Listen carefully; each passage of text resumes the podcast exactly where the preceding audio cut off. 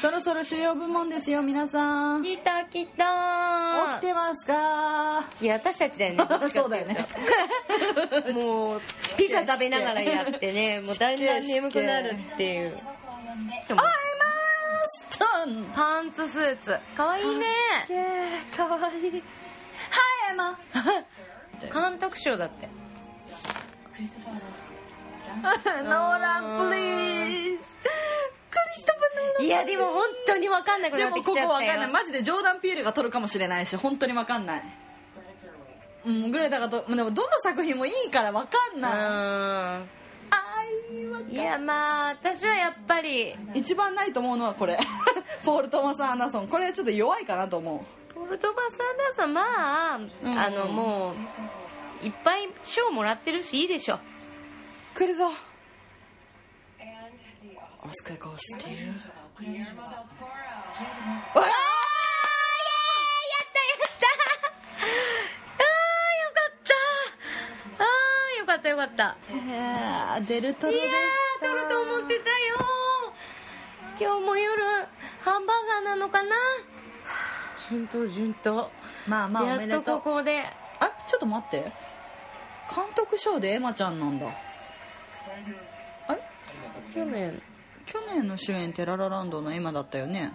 あれ撮ったっけ？主撮演ったじゃんか。そうだっけ？うん。ダダブル？えらあもしかして主要男女？違う。あそうだね。ね。あれあれがケイシが来てないから。びっくりして今あらと思ったんだよ。確かに。あ見てほら。ポケットチーフが鱗がシェイプオブウォーターの。あのモンやスばいターあ菊池凛子さんと付き合ってたんだっけ？多分ね。うん。菊池凛子ちょっといろんな人と付き合ってて分かんないわ かんない確かに。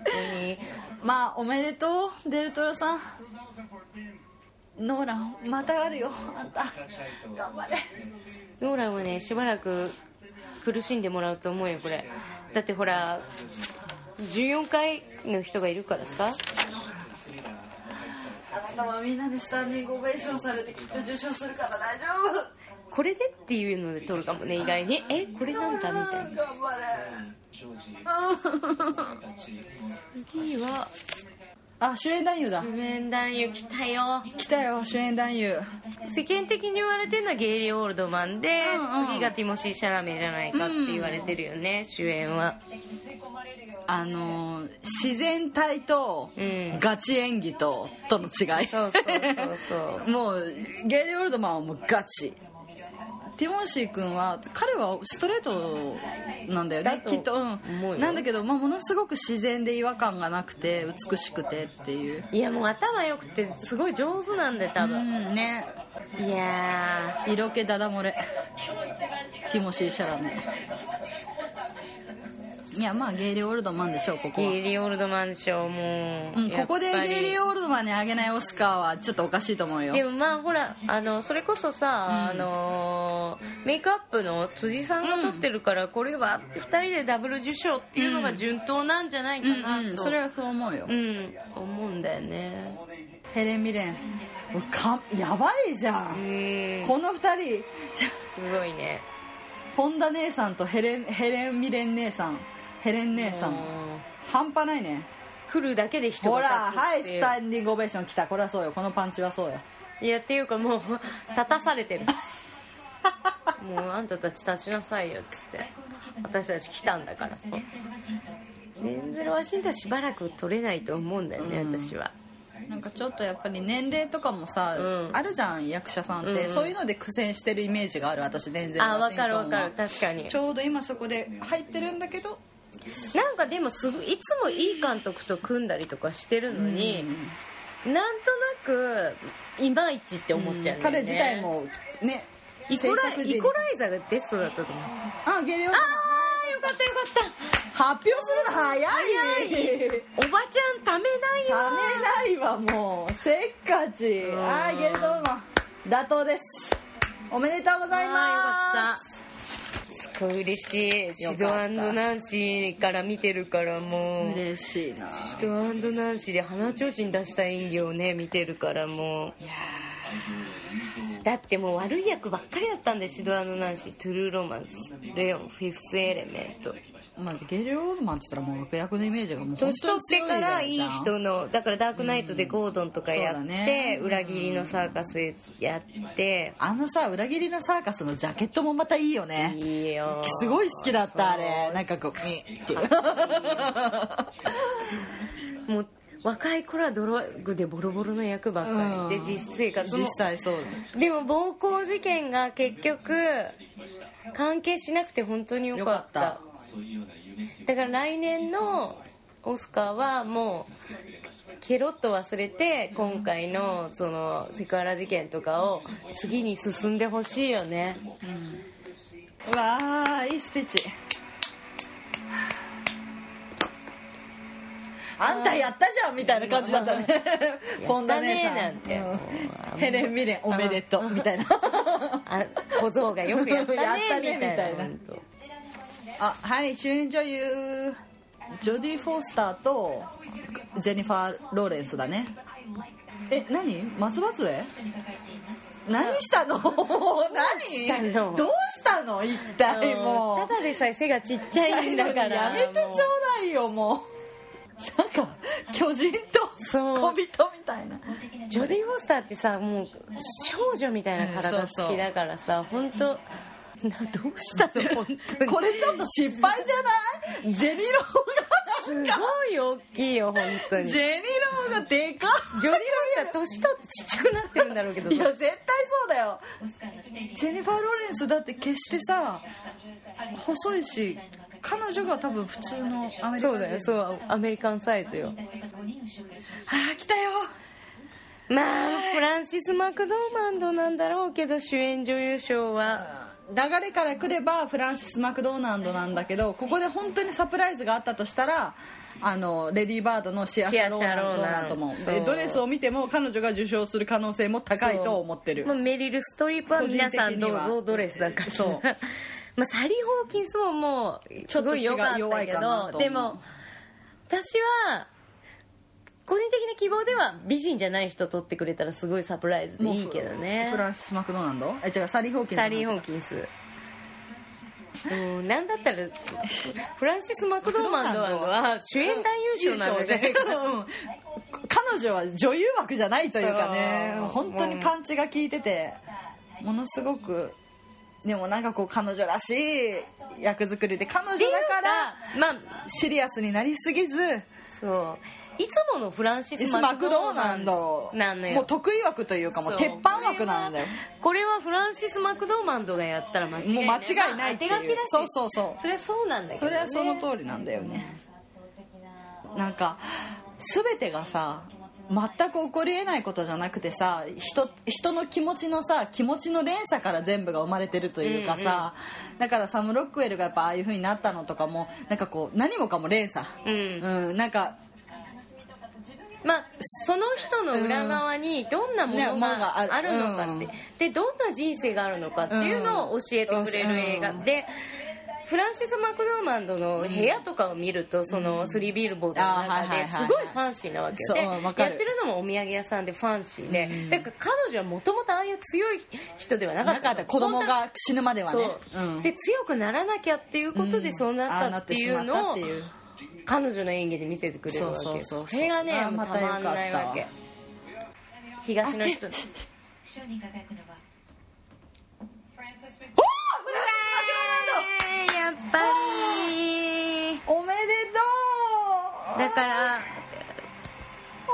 でとう。サム・ロックウェルサム・ロックウェルがピース。あ緊張してる。めちゃくちゃ緊張してる彼女。顔が顔がより怖くなっちゃっていやめっちゃめっちゃめっちゃ緊張してる。顔がめっちゃ怖くなってる。言いたいことがちゃんとあるのであやばいぞこれは。うんうんパーフェクト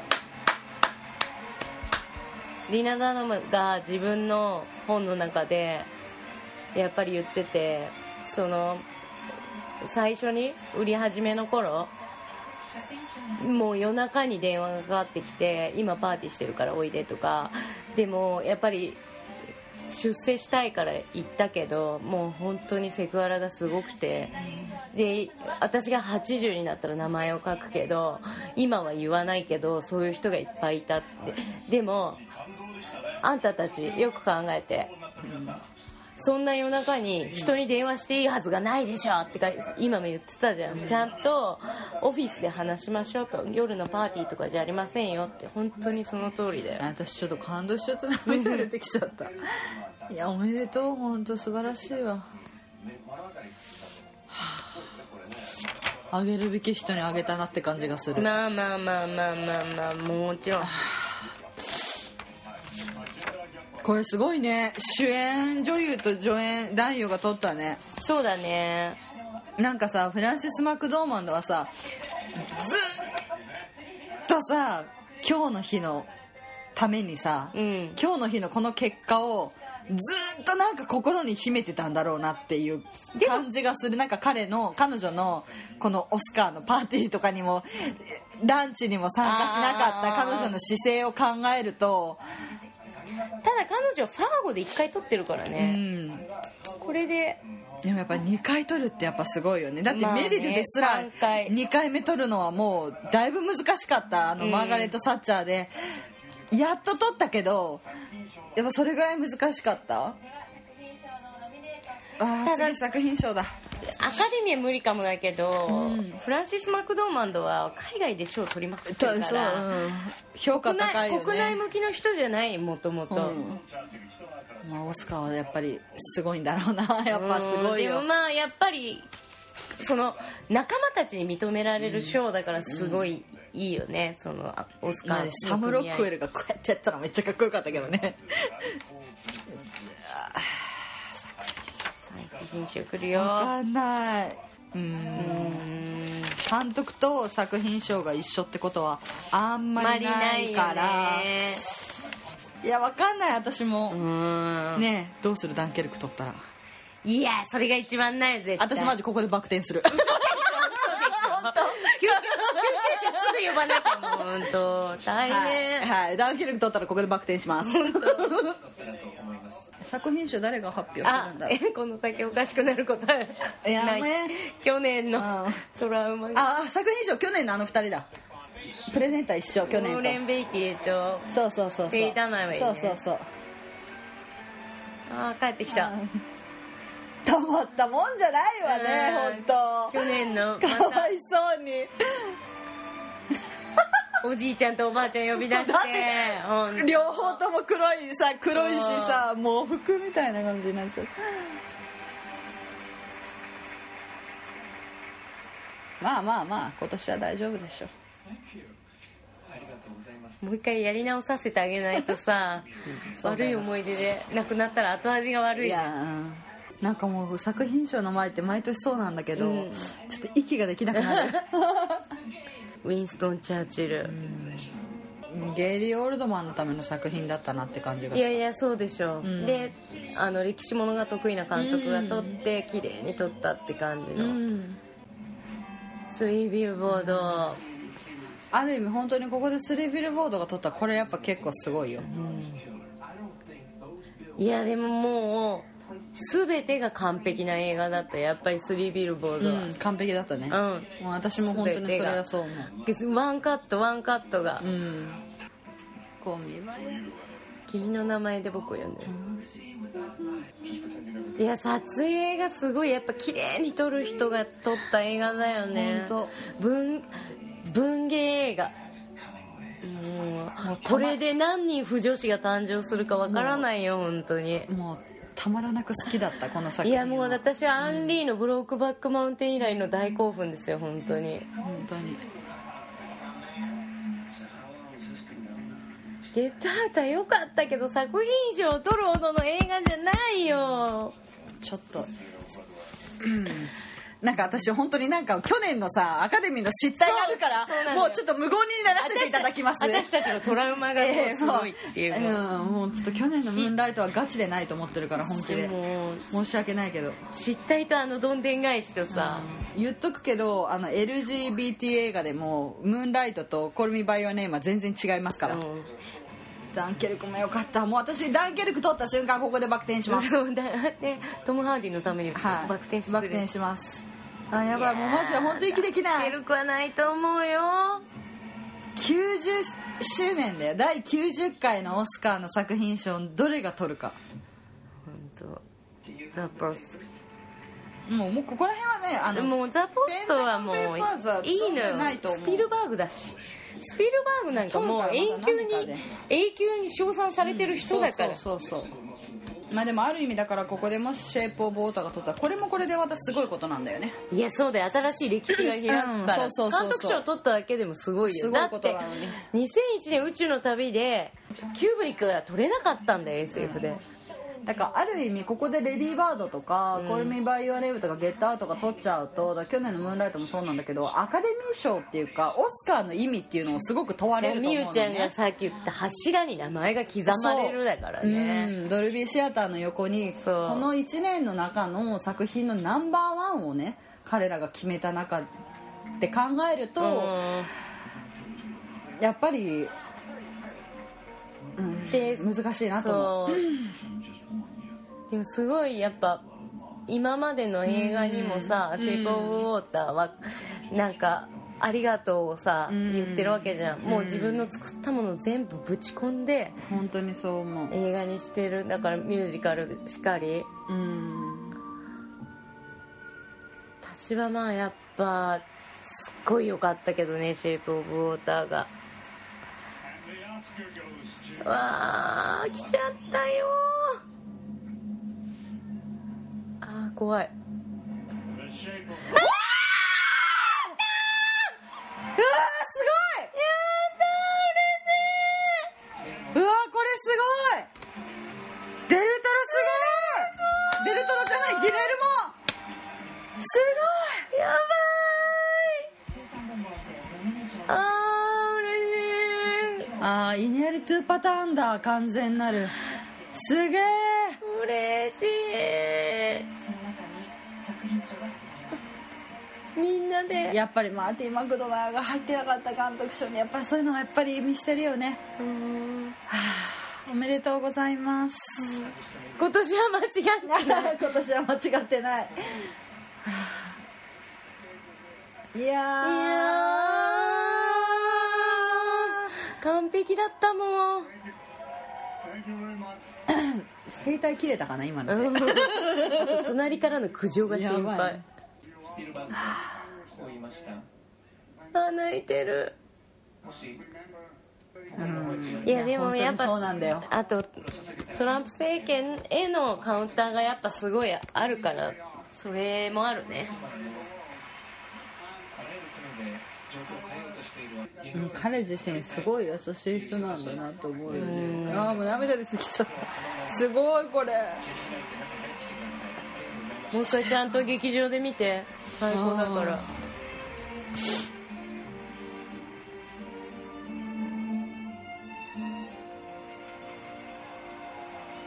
すごい。あーほらもう舞台セットもよ鱗みたいじゃんもう。あーお疲れ。あどうみゆちゃん？あいやバク転はならずともなんかまあ妥当だなっていう感じかな。そうでしょ？まあまあもちろん下馬評通りでしたよ。うんそうだね。でも本当に今回の、あの番狂わせはゲットアウトぐらいで、あとはもう言われてた通りの、あの結果になったんじゃないかなって、でまあシェイプああー町山さんね。なんかもらい泣きしちゃう。おじさんが泣いてる。そうそうそうだよ本当に。もうバカ映画しか撮ってきてないからさバカって言われるような。でもだからねやっぱりオスカーでギレルモがオスカーで賞を取るっていうのがやっぱりすごいこれがだからやっぱり本当にすごいことだ。なんでジョージ・ミラー取れなかったのワットワックスで。取らせてあげたかったね。ねえ本当。でもまあこれこれぐらい綺麗に作んないと撮れなかったのかもしれない。だからマッドマックスはずっとアクションだけで。いや何回も見れるすごいパワーのある映画だし、あれに意味がないないわけじゃない、うんうん解釈が違うだけ、うん。でも多分アカデミー会員の人たちに通じない方法、でもこれは通じやすい分かりやすい、入りやすいものだった、そんな難しくなくね。そう。でその過去作への目配せもあって、本当にスリービルボードはねやっぱちょっとひねくれすぎてるっていうのがね、うん。ねだからデルトロいや実は力派が取ったね。作品賞監督賞取って。これすごいね。うん。でもまあ主演と助演でさあのスリービルボードが入ってるからうん。やっぱあーレディーバードがどこも入んなかったか。レディバードはまた今度じゃない？シアシャローナまたあなたは必ず取れるよ何かで。まあ脚色もさ「君の名前で僕を呼んで」が入ってるし。うん。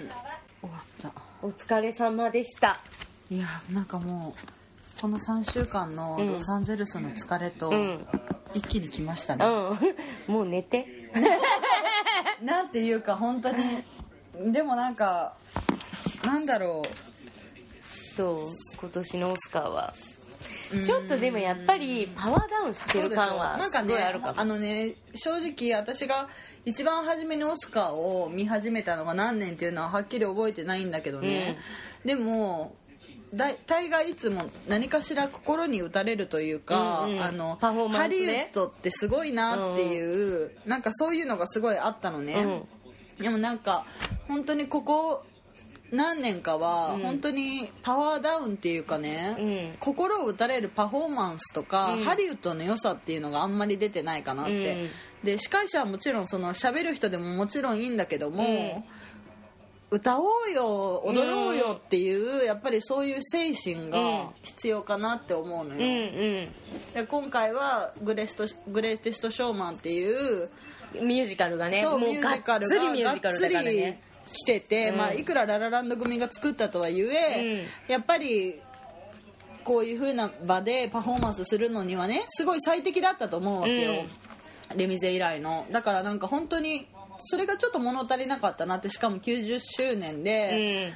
私がそういう構成を練る立場であれば必ず私は入れてたなって思うの、うん。それかやっぱりアカデミー賞自体うーんもうちょっとこう抑えたものの賞にするうん。っていう風に方向性を変えてきたのかもしれないけどね、うん。でももっとやっぱりせっかく90年なんだから派手にしてほしいっていうのはもう見てる人の気持ちだよねあったよね、うん。だから本当にやっぱり。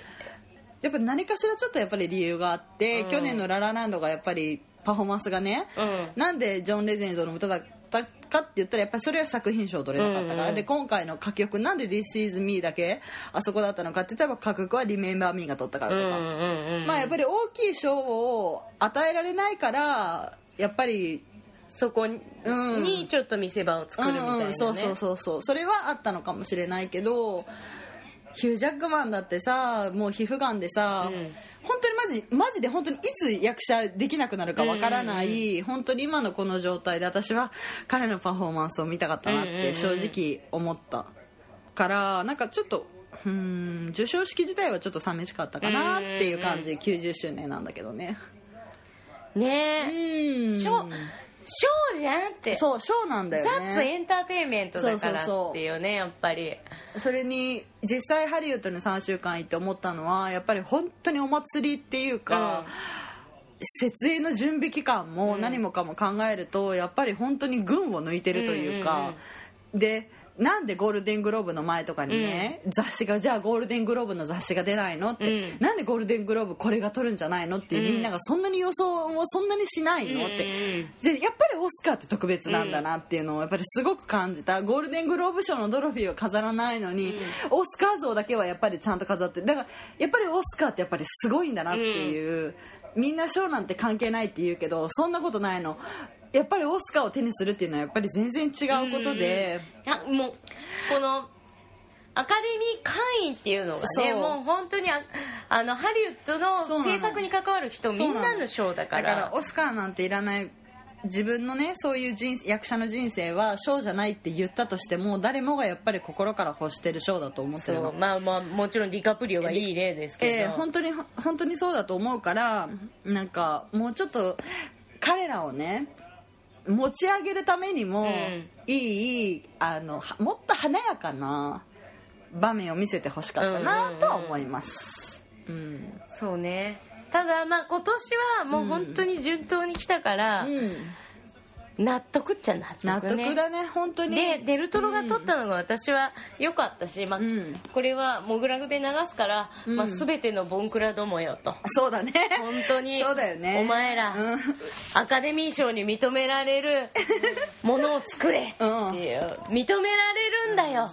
時間はかかったけど一番テンション上がっったのはやっぱりもうこの「ゲットアウト」じゃないのかなそうだね。ゲットアウウトもね。だからゲットアウトなんかは本当にインディーズだからね言えば。だから予算もさ。そういうインディーズのための映画祭っていうのがやっぱあるんだからまあねそれはやっぱりそこに、ねうん、そうそこにちょっと分けてほしかったなっていうのを思う。だからレディーバードはある意味そういうところでちゃんと撮ってるから、まあそうね、うん、なんかそれはそれで本当に良かったなって思う、まあそうなんだよ他もうアカデミー賞って賞、うん。レースの最後だから、うん。本当に。みんないろんなとこで賞取取っってここに来てでゲットアウトがね、うん。取ってる賞はね MTV の賞なんだよね、うんうんうんうん。MTV ってなんだっけ？MTV のね次世代のスター部門。ああ主役主演が取ってんだよね。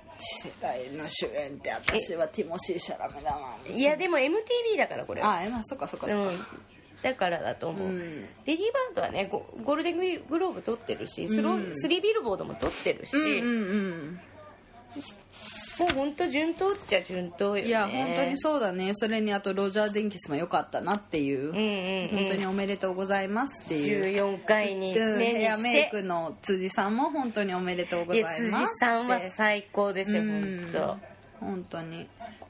あとはもう他の公開されてないやつの公開が楽しみと、うんなんか。ちなみにデンゼル・ワシントンのローマン・ジェイ・イスラエル・エスクってやつは公開未定だからね、日本まだ。あーだから去年のフェンスもそうだったけどあれもさスルーってあるからスルーだよねうん。本当に。だからあのジェニファー・ローレンスもさ最近あのジョイとかもそうだけどジョイはねちょっとやった。あちょっとやったんだ。1週間ぐらいやったからちょったんだ。っとあれね。そうそう案外結構こう DVD スルーがすごい多い、うん公開劇場公開スルーっていうのは結構多いんだけどそうなのよ。そうそうそう、まあ、何かしらすれば見れる作品多いから。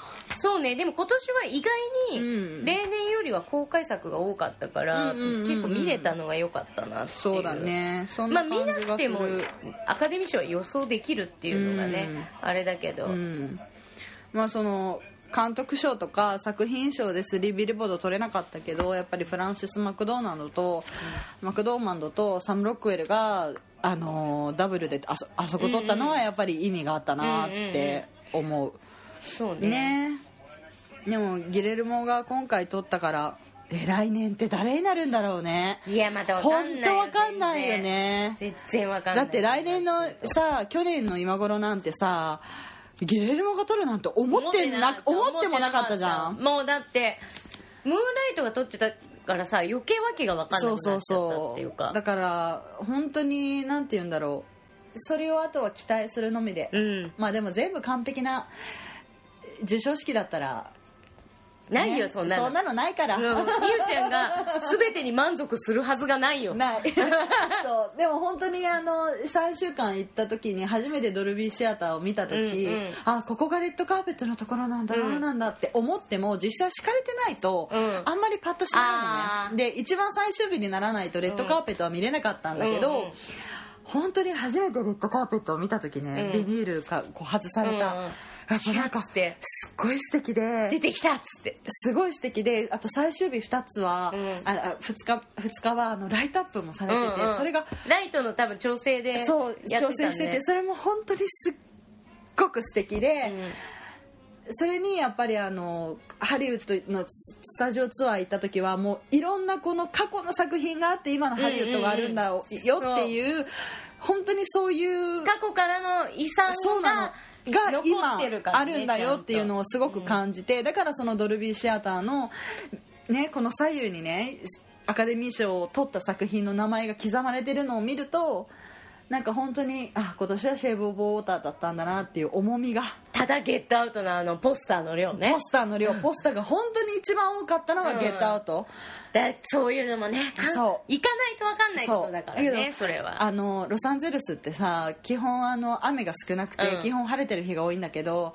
サンセットブルーバードのね、うん。ここの上にね「コルミバイ・ユア・ネーム」のねあのブルーのうんポスポスターというか広告がさーって横長にあった時にね、あーすっごい綺麗だったの、うんうんうん。でレディー・バードもそうだったんだけどあーなんか素敵だなと思ってなんか本当にサンセットブルーバードサンセットトリップからサンセットブルーバードのあそこの道沿いはなんか本当に映画の人たちがうんうん。本当にいる街なんだなっていうのはすっごく感じて、なんか本当に案外ハリウッドの中だけを考えると、うんうん。映画の感じあんまりしないんだけど、うん本当にサンセットブルーバードとかあとはそのアメリカのちょっとした道の名前とかが今までそのハリウッドの、まあ出てきたやつ。そうそうそう。マルホランドドライブとかねそうそうそう。サンセット通りとか言うかね。かららそういうのを考えるとやっぱりロスって映画の街なんだなっていうのを感じた3週間だった。すごい素敵な。いやだからもうみゆちゃんがねうん。すごいエンジン全開できたから、うん。今回もまた。本当に。ちなみにみゆちゃんは今日フレンズの パーカー着て参戦ですからもう。ワーナーブラザーズで5万円分のスタジオツアーのグッズ買いました。すごい。私はオスカー像をお土産にいただきまはいした、2200円ですけど価値があります、うん。は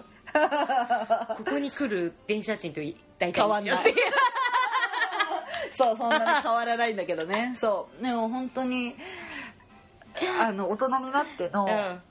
えっとロサンゼルスうん。は、大人になっていいよね。そう。若かったらわできない昔し行った時はそんなに映画というより自分のことで必死だな時期だったんだけど、初めてあのビバリーヒルズホテルに泊まった時、うんうん。はああのねロスってこう上から下がこう見下ろせるようになってるんだけど、お金持ちが上だからね。そう。見えないの。うん。下の街うが、ん。なんて贅沢なんだと思ったの、景色から下の街も見えない夜景もそんな見えない静かなこの中でやっていくってもう嫌でも物語が頭の中に浮かんできそうな、あーここのホテルでこういう名作ができたんだなとか、うんうんうん。で私が行く3日前はねあのイーストウッドがそこでランチしてたりとか。プロモーションやってたんだよねそう。で今回ロス行った時に時間があったから何日前にこういうパーティーがあって、うん。大体どこのホテル使ったかっていうのも全部チェックしてるから、うん。さすがだね。もうネット探偵ちょっともうあのやっぱりあのビバリービバリーテラん？ビバリーテラスホテルとか、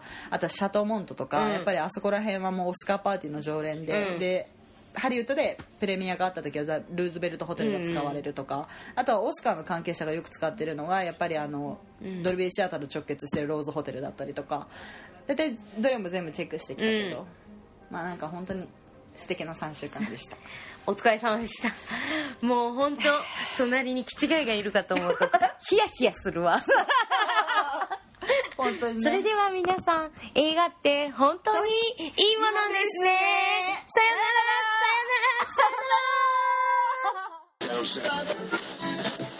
エンディングです、はい、というわけでございまして、もう3年目になりましたけど、今年もメロミューズ。この神コンテンツ、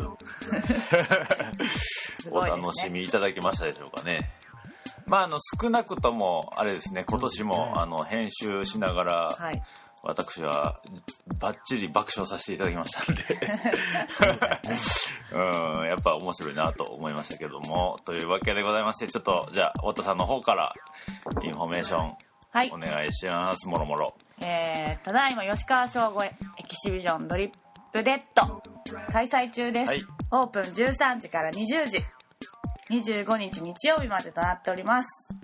というわけでございまして、まあね、吉川くんの6年ぶりの東京個展、そうですうねん、結構あのーまあ、前のインタビューでも言ってるんですけど、まあ吉川くんってあの、一個のことをやりきったら、次は別のことをやってしばらくそれをやらないという制作スタイルなんでこのゆるパキキャラオンリーの展示はしばらく見る機会はないかなと思いますんでこれね。はい。ぜひ見に来てほしいなということとその次のインフォメーションも太田さんの方からお願いします、2018年3月30日金曜日からモグラグ10周年アニバーサリーエキシビジョン10を開催いたします。今回は前期後期に分かれていて3月30日金曜日から4月8日日曜日までが前期。はい。で4月13日金曜日から4月22日日曜日までが後期となっております、はい。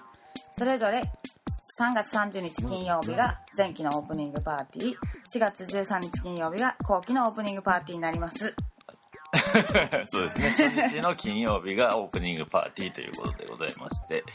で通常いつもだとモグラグ月曜日お休みしてるんですけどこの会期中はですねえっと期間は、えー月曜日も空いてます。無休となっております。えーまあオープン時間はいつも通り13時から24時までという感じになってるんですけども総勢52組のまあ過去にモグラグえー国分寺モグラグガレージから今の御徒町モグラグギャラリーに至るまでのねこの10年間に関わってくださったはい。作家さんたちが集合します。はい。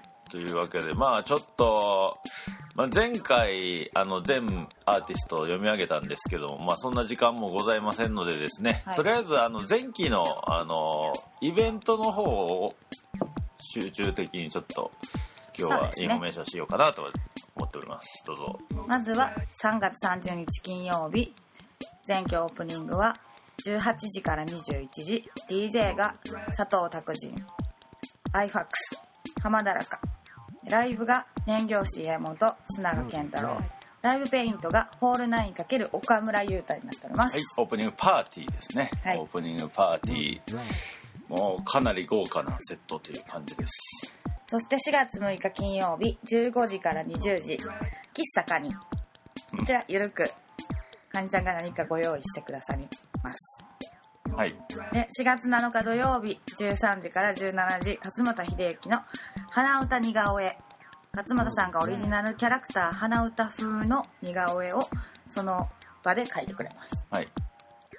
でその後4月7日土土曜日は19時半から21時この「モグラグラジオ」のコンテンツ「お手首レディオ」の公開収録生だよみんなで仲良く公開処刑を開催します、はい、というわけで、これもまあ前回ちょっと詳細に言いましたですけども、えっと、まあ、モグラグ、マイグース月末の回電波と呼ばれているというか、言っている、まあ、あの、僕と勝俣さんと DJ サボ、FTC レディオとですね、はい。あの、今回はあの、まあ、中の人として、あの、音声をいつもやってくれてる、ポンチ君、はい。シーボーイズなんですけど、シーボーイズまあちょっと説明すると長くなるんで、ぜひ C ハイフンボーイ最後 Z の C ボーイズでまあいろいろ検索してもらえると出てきますので、はい、あのサブちゃんとポンチ君が所属してるスケーターチームですけれどもね、はい。